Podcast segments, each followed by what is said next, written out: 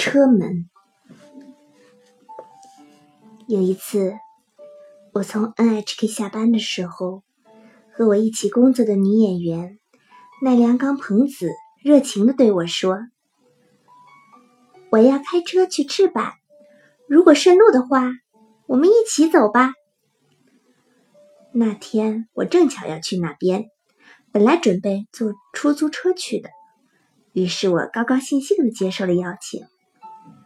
奈良高女士自己会开车，这让我有一些吃惊。不知为什么，我总觉得她是那种机器什么的，我可不懂的类型。不过仔细想想，奈良高女士是时尚的现代女性。就说走路吧，虽说她演戏时会慢腾腾的走，似乎很柔弱。但他真正走起来时，却是相当英姿飒爽的。所以，奈良高女士会开汽车，也许并没有什么好奇怪的。我们来到 NHK 西门的停车场，奈良高女士的车是绿色的，停在离西门较近的地方。奈良高女士取出车钥匙，打开了驾驶座边上的车门。指着副驾驶座旁边的车门，对我说：“请上来吧。”我说：“好的。”伸手一拉车门，只听到“啪啦”一声，车门竟然掉了下来。车门只有下面的部分还连在车上，下面唰的从车里伸出了长长的金属管似的东西。奈良高女士坐在驾驶座上，看到这一幕，哎呀一声的惊叫出来，脸上的神色十分复杂，不知该怎么形容才好。我也非常吃惊，一瞬间，脑子里浮现出了电影里相扑选手朝朝先生扮演的大力神天手力难命的样子。我拿起从车里伸出来的金属管的一端，试图把它放进落下来的车门的孔里，但是车门非常重，看来很难做到。而奈良高女士可能正急着去做下一个工作。车门掉下来了，不可以这样开车，是吧？我也知道，车成了这个样子，肯定不能开了。但还是这么问了一句。奈良高女士摇摇头说：“没事，我可以把车放在这里，自己先过去。”她的声音非常温和，但多少夹杂着一些无可奈何的叹息。我狼狈极了，说：“还是把它修好吧。”一边说着。我四下张望，看看能不能找到门卫或者其他能帮助我的人。我的运气不错。正在这时，传来了一声嘈杂声，三位手持小提琴的男士从大门里走了出来。单凭他们也像我爸爸一样拿着小提琴，我就已经觉得他们是朋友了。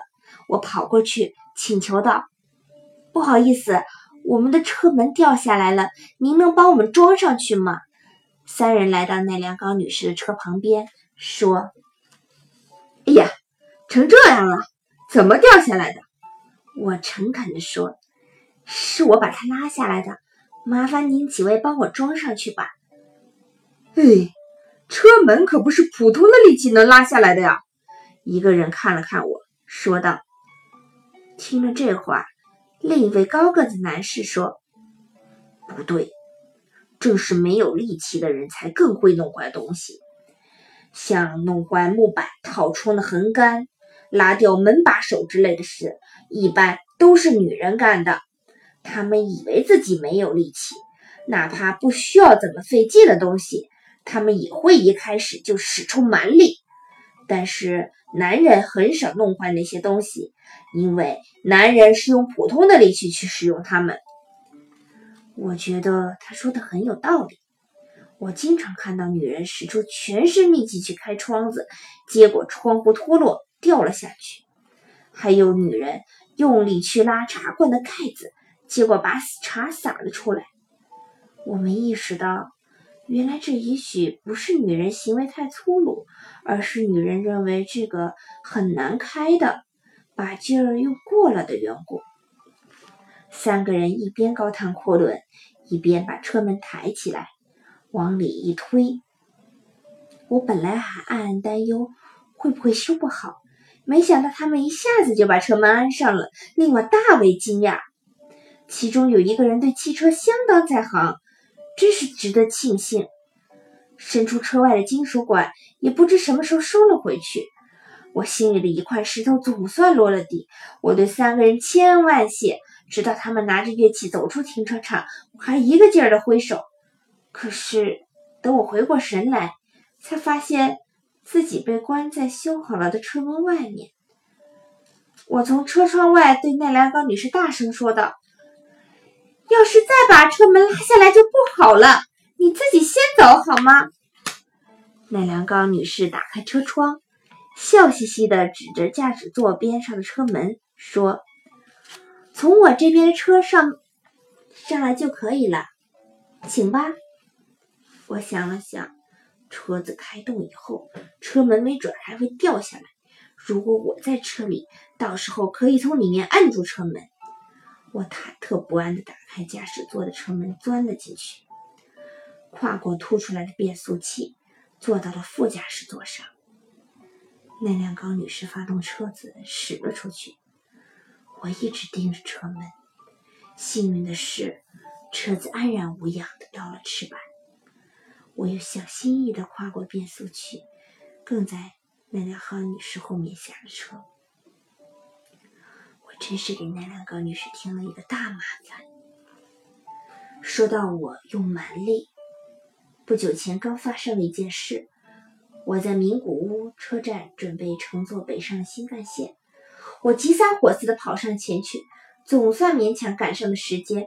我心想：太好了！正要上车的时候，面前的那扇车门却没有打开，我十分惊讶。这时发车铃声响了起来，仔细一看，原来这扇车门正位于餐车和简易餐室之间。这时我才知道，乘客是不能从这扇门上下车的。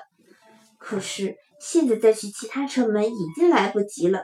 我无奈之下，用力去拉这扇车门，门被拉开了一半，我挤了进去，落脚之处。堆满了箱子，里面盛着啤酒瓶、果汁瓶。我越过这些箱子，走到车厢里面。我的经理人也跟在我身后，越过箱子走了进来。两个系着白围裙的售货小姐张大了嘴巴看着我们。我后来听说，那里是搬运食品和车内出售的货品的入口，还从来没有乘客从外面用手拉开车门挤进去。大家还说。居然有客人试图用手拉开新干线关闭着的车门，真令人难以置信。新干线的车门没有掉下来，真是让人庆幸。